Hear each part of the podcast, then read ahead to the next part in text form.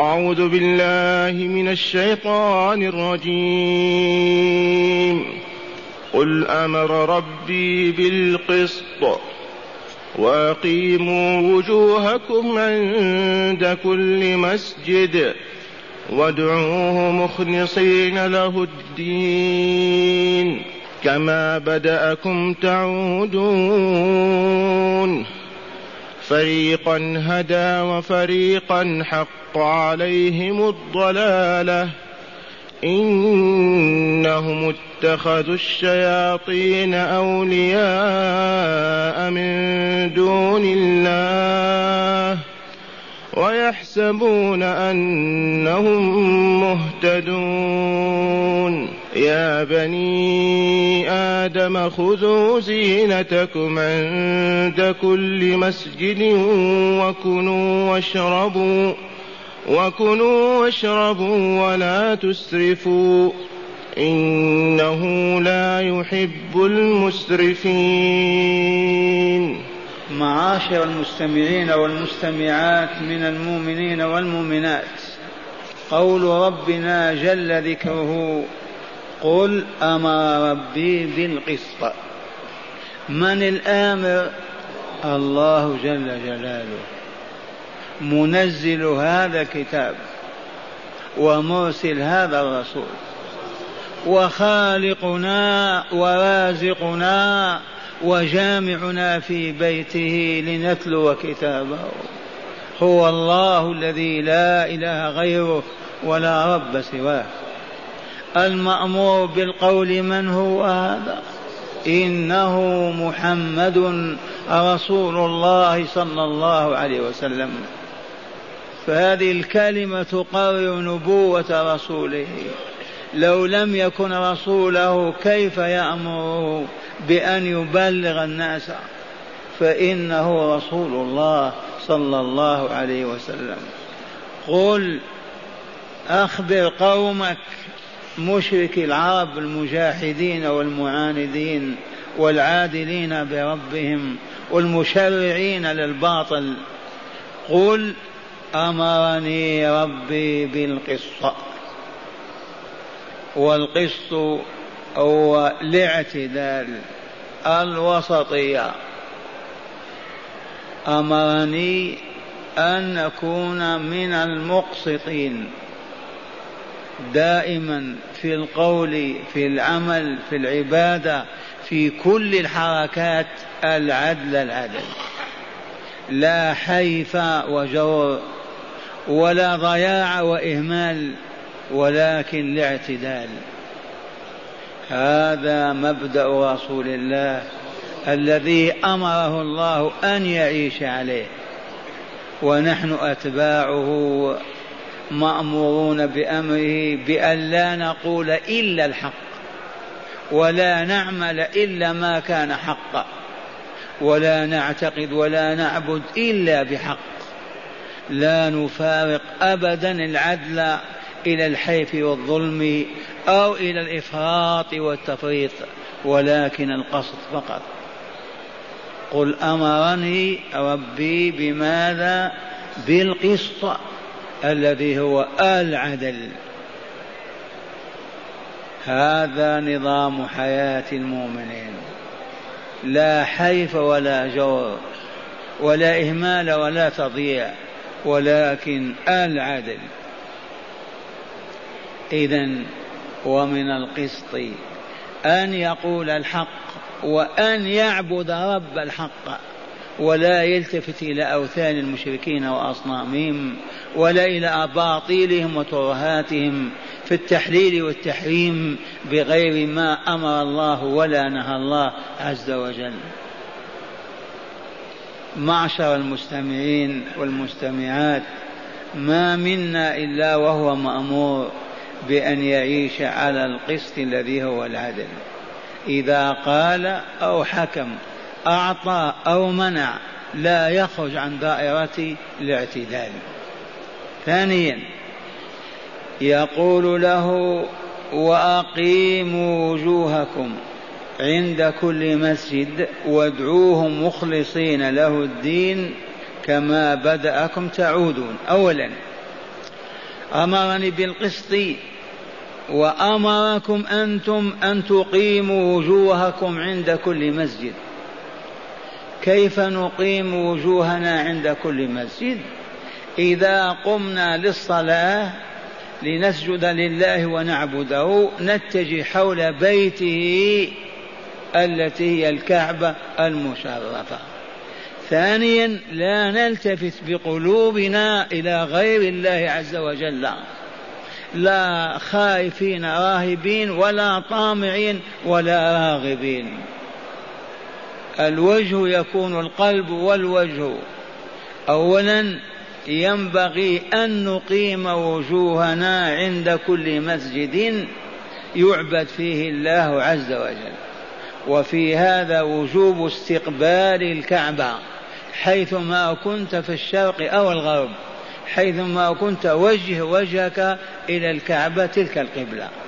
هذا الوجه الظاهر والباطن قلبك لا يلتفت إلى غير ربك عز وجل.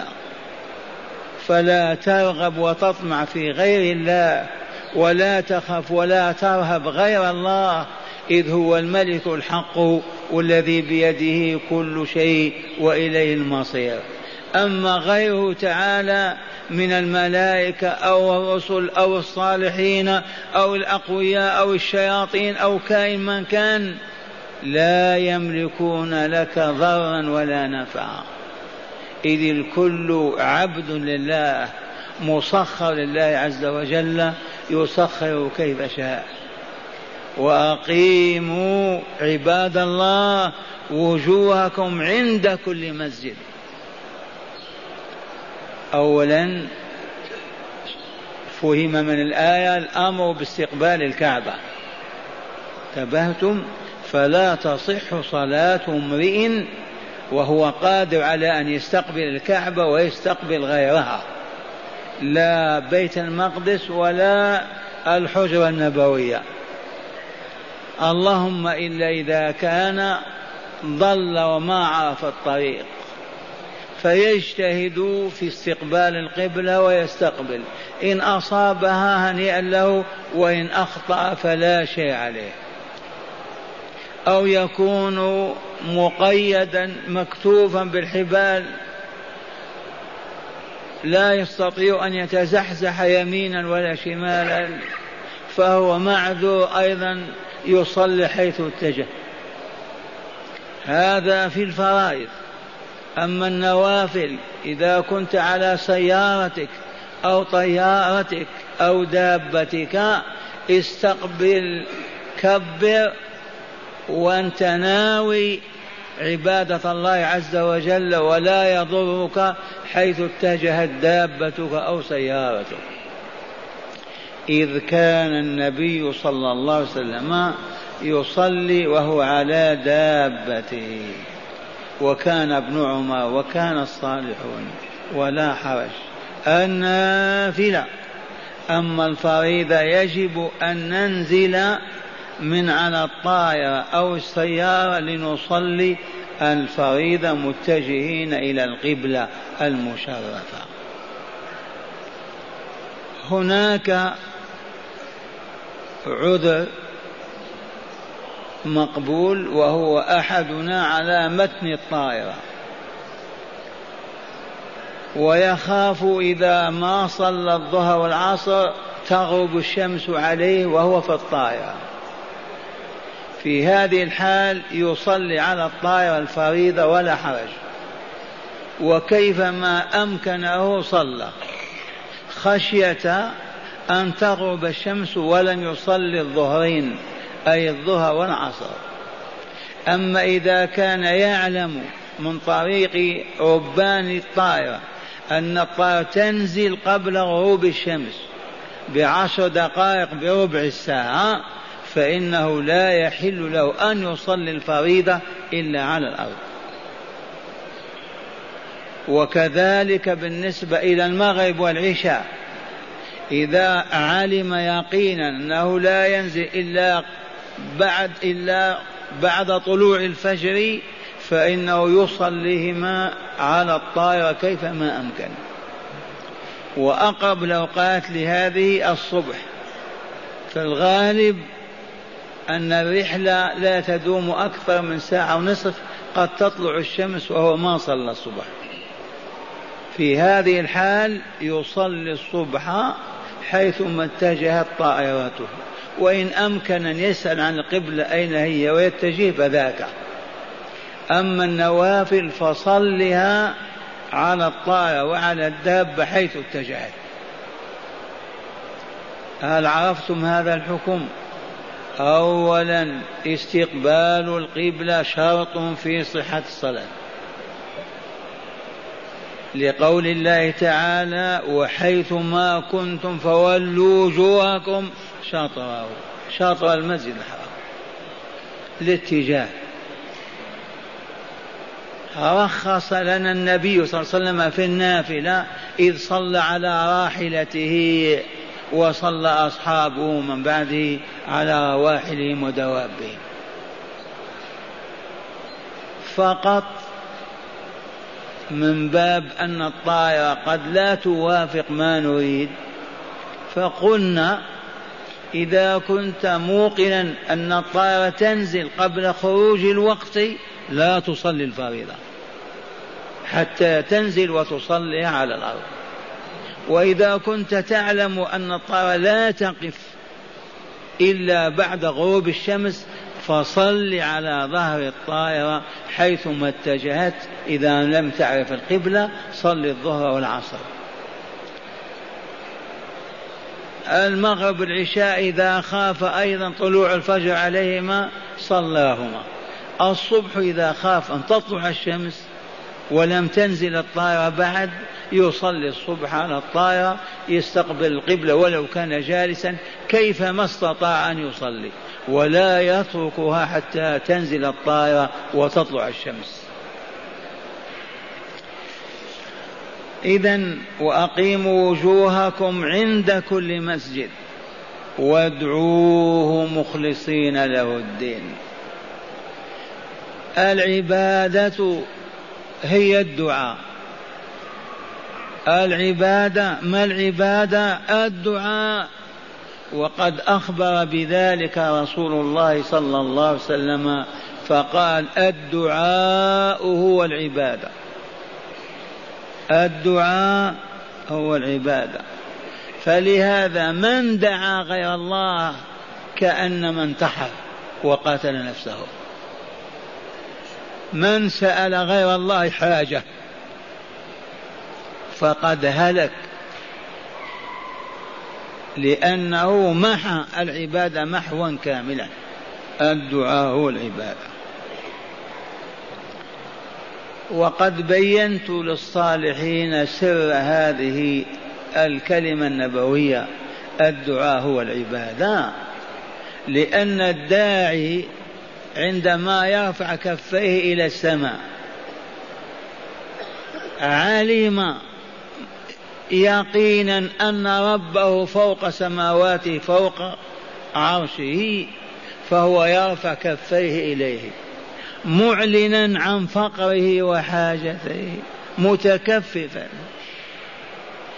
في نفس الوقت لو كان يعلم أن هناك من يعطيه سؤله فيقضي حاجته لقال هكذا عن يمينه أو عن شماله عرف أنه لا يقضي حاجته إلا الله. لا يحقق سؤاله ولا يعطيه مراد إلا هو.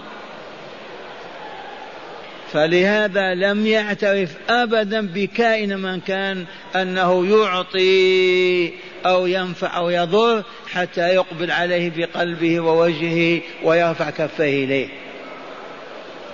فلهذا من دعا غير الله أي من سأل حاجته من غير الله فقد اشرك والعياذ بالله تعالى. والشرك من مضاره أنه يحبط العمل.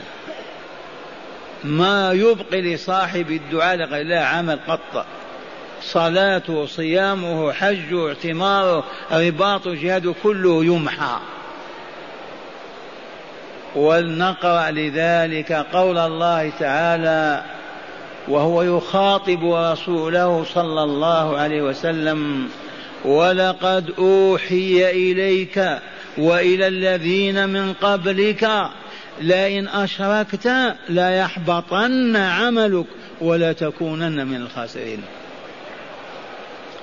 فيا ويح بل يا ويل الذين يدعون الأولياء والصالحين ويتوسلون بدعائهم إلى الله ويدعون النبي وأسرته كفاطمة والحسين ومن إلى ذلك يا ويلهم قد حبط عملهم وهم لا يشعرون.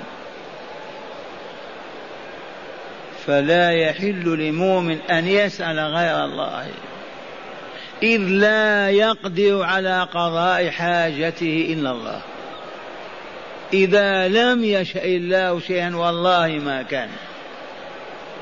إذا هذه الآية فينا نزلت وادعوا يا عباد الله مخلصين له الدين.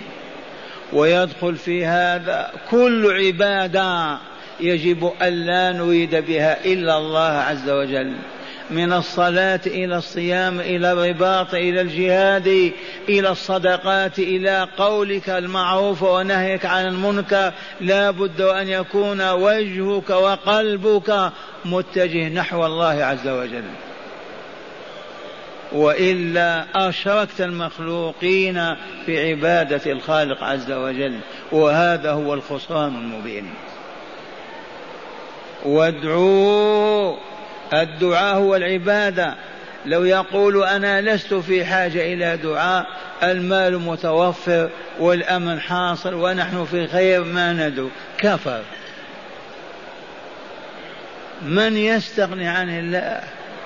وأنفاسنا التي نرددها لولا الله لانتهت وتوقفت. كيف نستغني عن دعاء الله؟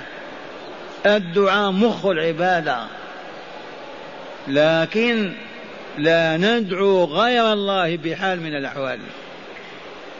وأنت تسمع الجهال يا فاطمة يا حسين يا رسول الله يا فلان يا عبد القادر يا كذا كل هذا والله ظلم والله باطل والله لشرك والعياذ بالله تعالى. والمه وال من والذين قد نرحمهم الجهلة ولكن لماذا لا يسألون؟ لماذا لا يتعلمون؟ لماذا ما يقرعون أبواب العلماء ويسألونهم؟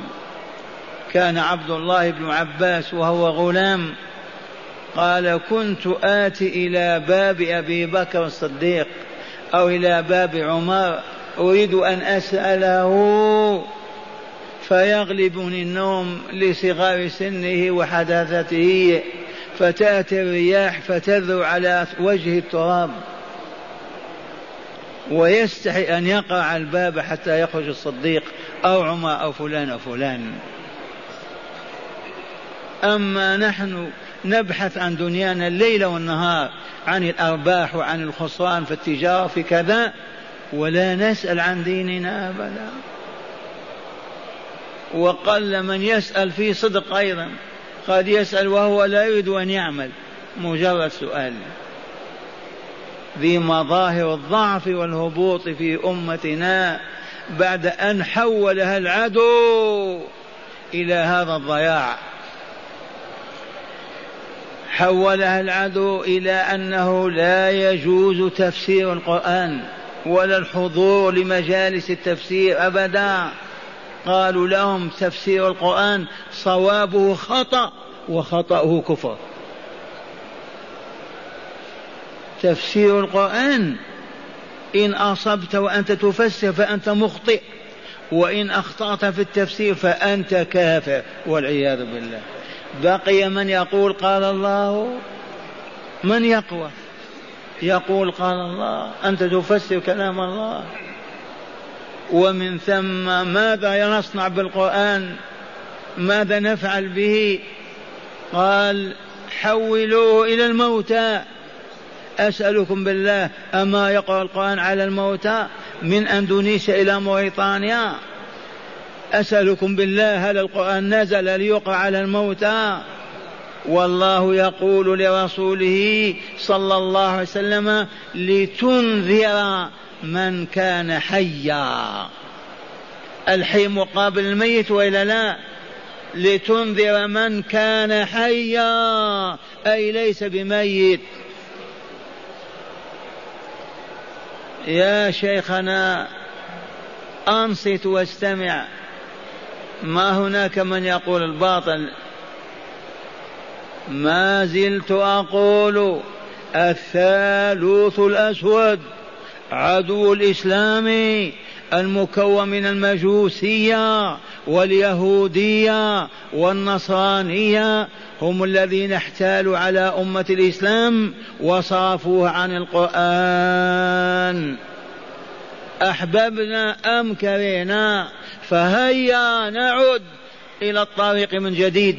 نجتمع في بيوت ربنا بنسائنا وأطفالنا كل ليلة طول الحياة. ليلة قال الله ليلة قال رسوله إن كنا صادقين في أن نصل إلى مستوى المؤمنين الصالحين. مشغولون بالفيد والتلفاز والراديو والأغاني ونكمل ونسعد بالأوهام والخيالات. وادعوه مخلصين له الدين كما بدأكم تعودون. جملة عجب هذه. من يردها من يتكلم؟ إيجاز واختصار عجب. كما بدأكم تعودون. تنفي البعث والجزاء والدار الآخرة أنت موجود وإلا لا؟ من أوجدك أولا سيوجدك. رغم أنفك. لما أوجدك أولا استشارك يعني نوجدك تقبل أو لا تقبل استشارنا الله في إيجادنا أو أوجدنا رغم أنوفنا. إذا سيعيدنا رغم أنفنا. عجب هذا القرآن. فقط كما بدأكم تعودون. من يجادل؟ من يحاج أو يتكلم؟ وهذه أمام رجالات قريش ودعاة الإلحاد والعياذ بالله ومنكر البعث والجزاء. كما بدأكم تعودون. والله الذي لا إله غيره.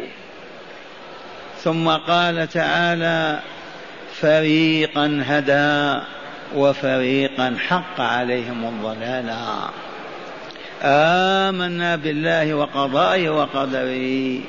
فريقا والفريق إن شئت قلت نصف البشرية.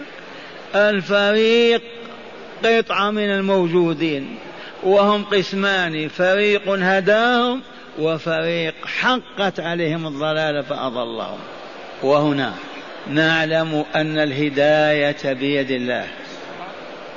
من يهدي الله فهو المهتدي ولا يملكها إلا هو. فعلينا إن كنا صادقين أن نلزم باب الله ليل نهارا نسعى له الهداية إذ هو الذي يملكها.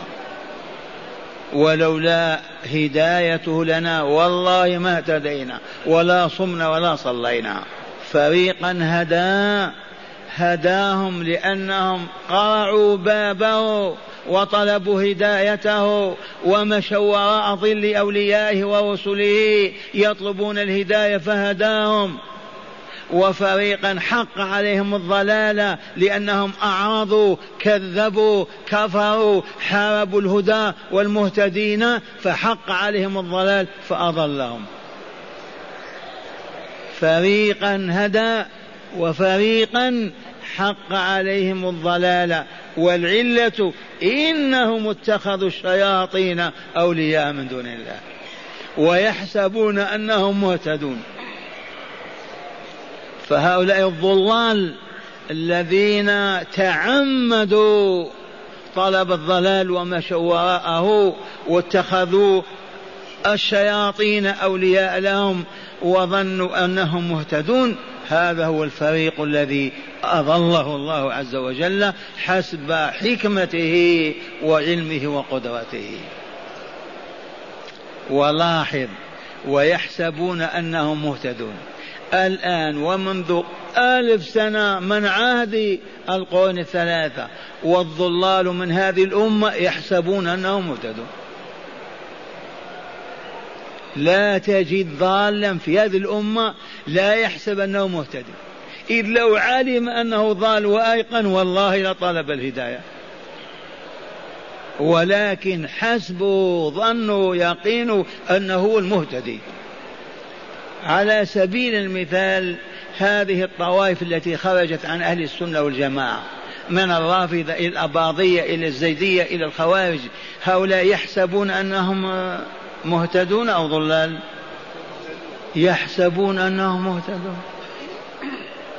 أصحاب البدع والخرافات والضلالات التي جرها صوت التصوف الباطل فأصبحوا يعبدون الأولياء ويتقربون إليهم ويسوقون إليهم قطعان الغنم والبقر ويحلفون بهم ويعكفون على قبورهم من المشرق إلى الغرب. هؤلاء يحسبون أنهم ضلال؟ لو عرفوا أنهم ضلال لتابوا ورجعوا. يحسبون أنهم مهتدون. هكذا يقول تعالى فريقا هدى. الفريق الذي هداه من هم؟ يجب أن نعرف. الذين قرعوا بابه وطالبوه الهداية. ما إن لاح لهم نور الهداية في الشرق أو الغرب إلا نزلوا عليه وطلبوه. لا أنهم معرضون متكبرون ويهديهم. والله ما كان هذا. لعلي ما أفهمتكم. الله يهدي من يشاء. من هم الذين يشاء هدايتهم؟ الذين طلبوها ورغبوا فيها واتبعوا سبلها ونهجوا نهجهم الذين اهتدوا. من الذين أضلهم الله؟ حسب سنته المعرضين المتكبرين المعاندين الجاهلين أضلهم الله.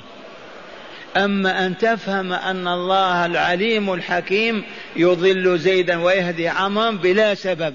لا والله ما كان. لو كان هذا من أول مرة خلقنا للجنة كلنا أبيضنا وأسودنا ولا كلفنا ولا أمرنا أو خلقنا للنار أو لم يخلقنا أساسا. فهو تعالى يدخل في رحمته من يشاء ذاك الذي طلب الرحمة ورغب فيها وسأل الله إياها. يضل من يشاء ذاك الذي يرفض. البينات والهدى ويعرض عنها ويتكبر ويوثي هواه وشهوته على رضا ربه. يضله الله. فريقا هدى وفريقا حق عليهم الضلال. لماذا؟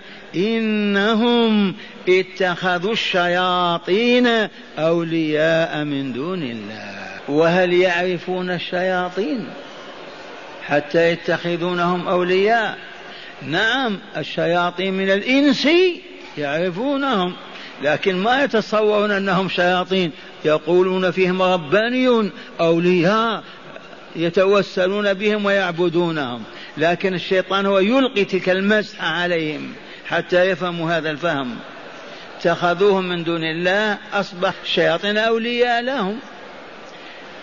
نعود يا أولياء الله أنتم أولياء الله أولياء الشيطان؟ أولياء الله. بما كنتم أولياء الله بالإيمان به وطاعته والذين كفروا بالله وعصوا أولياء من؟ أولياء الشياطين. الله يأمر بالإيمان والطاعة فمن أجابه والاه والشياطين تأمر بالكفر والمعصية فمن أجابهم والوا وأصبحوا أولياءه. إنهم هذا التعليل إنهم اتخذوا الشياطين أولياء من دون الله ويحسبون أنهم مهتدون. بينت لكم لا يوجد في الملايين من هو ضال ويحسب أنه ضال وأنه هالك إلا نادرا ممكن في العشرين مليون واحد من أجل المادة أو الشهوة أو كذا يعرف ضال ويحافظ على تلك المادة وهذه نادرة. ثم قال تعالى يا بني آدم لبيك اللهم لبيك. ألسنا بنو آدم؟ بلى. ينادينا وهو ولينا ومولانا لنقبل عليه ونقول مر يا ربي نفعل. انهى يا ربي نترك فإنا أولياؤك. يا بني آدم خذوا زينتكم عند كل مسجد. سبق أن علمتم أن المشركين قبيل البعثة النبوية وأثناءها كانوا لا يطوفون بالبيت إلا عراه. بحجة أن الثوب الذي عصى فيه الله لا يصح أن يطوف به. سبحان الله يعرفون المعصية والطاعة. اللهم إلا ثوب الأحمس. الأحمسي هو القرشي. هؤلاء إذا أنت أعارك ثوبه أو استأجرت منه ثوبه وطفت به لا بأس. فمن ثم من قبل دخول الحرم ضعوا ثيابكم. قبل دخول المسجد من جبل أبي قريظ ضعوا الثياب هناك. وادخلوا عراة. وطوفوا يغفر لكم. ومن حصل أو ظفر بثوب أحمسي لا بأس. لأن هذا الأحمسي ولي الله. هذا حامي بيت الله. فكانت المرأة تطوف وجدت ما تضع على فرجها وجدت.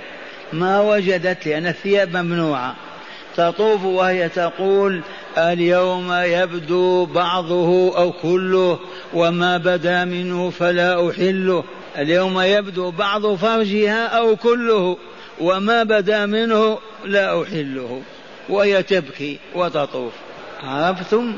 ناداهم الرب تبارك وتعالى بقوله يا بني آدم ما قال يا بني هاشم ولا يا بني تمي ولا ولا ليكون الحكم عاما إلى يوم القيامة ولهذا ستر العوراء واجب من الواجبات في الصلاة وخارج الصلاة.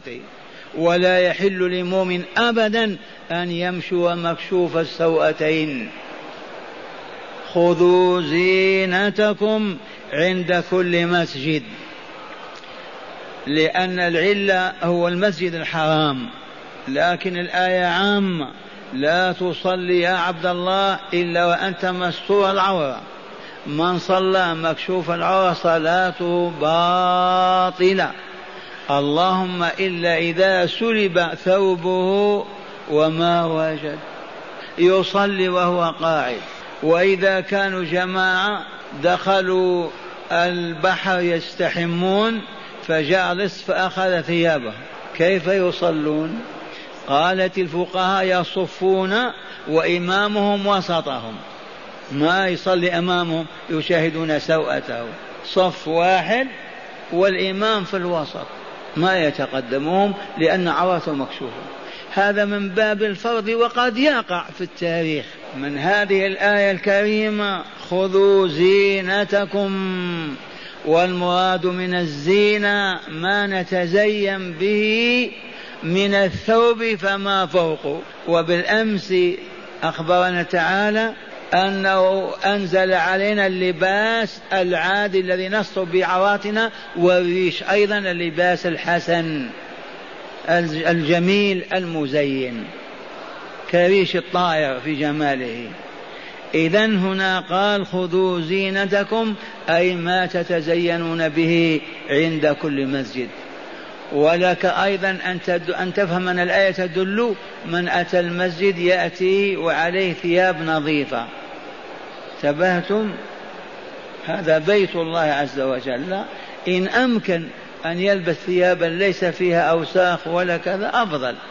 لكن المقصود هنا الصلاة لا بد وأن تكون فيها مستور العورة. وعورة الرجل في الصلاة من السرة إلى الركبة.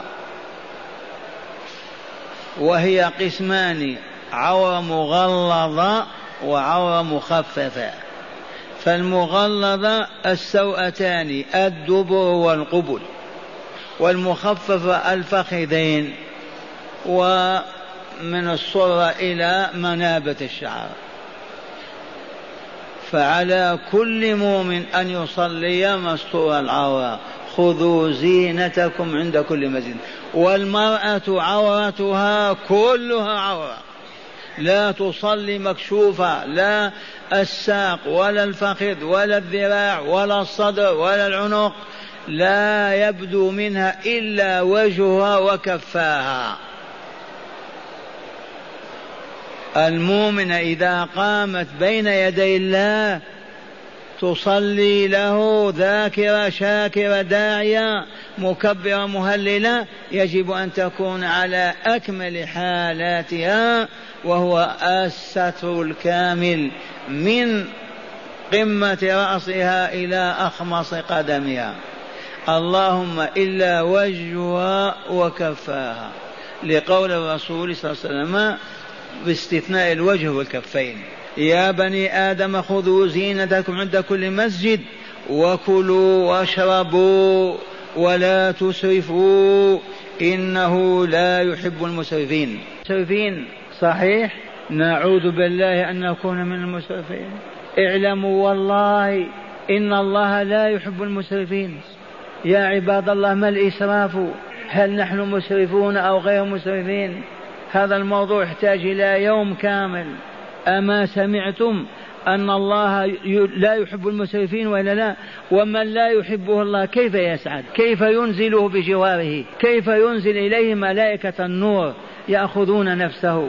وهو مبغوض لله مكروه. الإسراف. وسبحان الله. كلوا واشربوا ولا تسرفوا إنه لا يحب المسرفين. أذن الله تعالى لنا في الأكل من الطيب سواء كان لحما أو كان حبوبا أو كان ثمار أو فاكهة على شرط أن يكون هذا من الطيب. إذ قال تعالى يا أيها الذين آمنوا كلوا من طيبات ما رزقناكم كلوا من طيبات ما رزقناكم والذي يأكل مال الناس ويسق ويختطف ما رزقه الله ذلك. كل من الطيب الحلال الذي رزقك الله اياه اذا كلوا واشربوا ماذا نشرب؟ كل حلال. الماء العذب البارد العصير إلا ما كان فيه مادة التخدير أو الإسكار. فهذا محرم ولا يحل لمؤمن ولا مؤمنة أن يشرب شرابا في مادة التخدير أو التسكير. كل مسكر حرام. حتى ولو كان لبنا. إذا كلوا واشربوا ولا تسرفوا. أي في الأكل وفي الشرب. هل نحن ملتزمين بهذا المبدأ؟ لطيفة مذكورة في الكتاب. أحد الخلفاء العباسيين. عنده طبيب نصراني.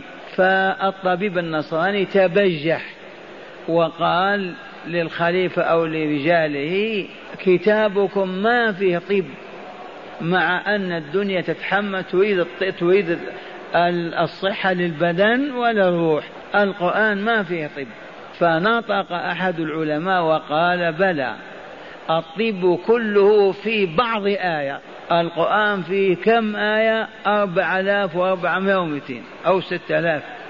في بعض الآية فقط الطب كم بكامله. وهي قوله تعالى كلوا واشربوا ولا تسرفوا فكل الأمراض والأسقام تأتي غالبا من طريق الإسراف في الأكل والشرب.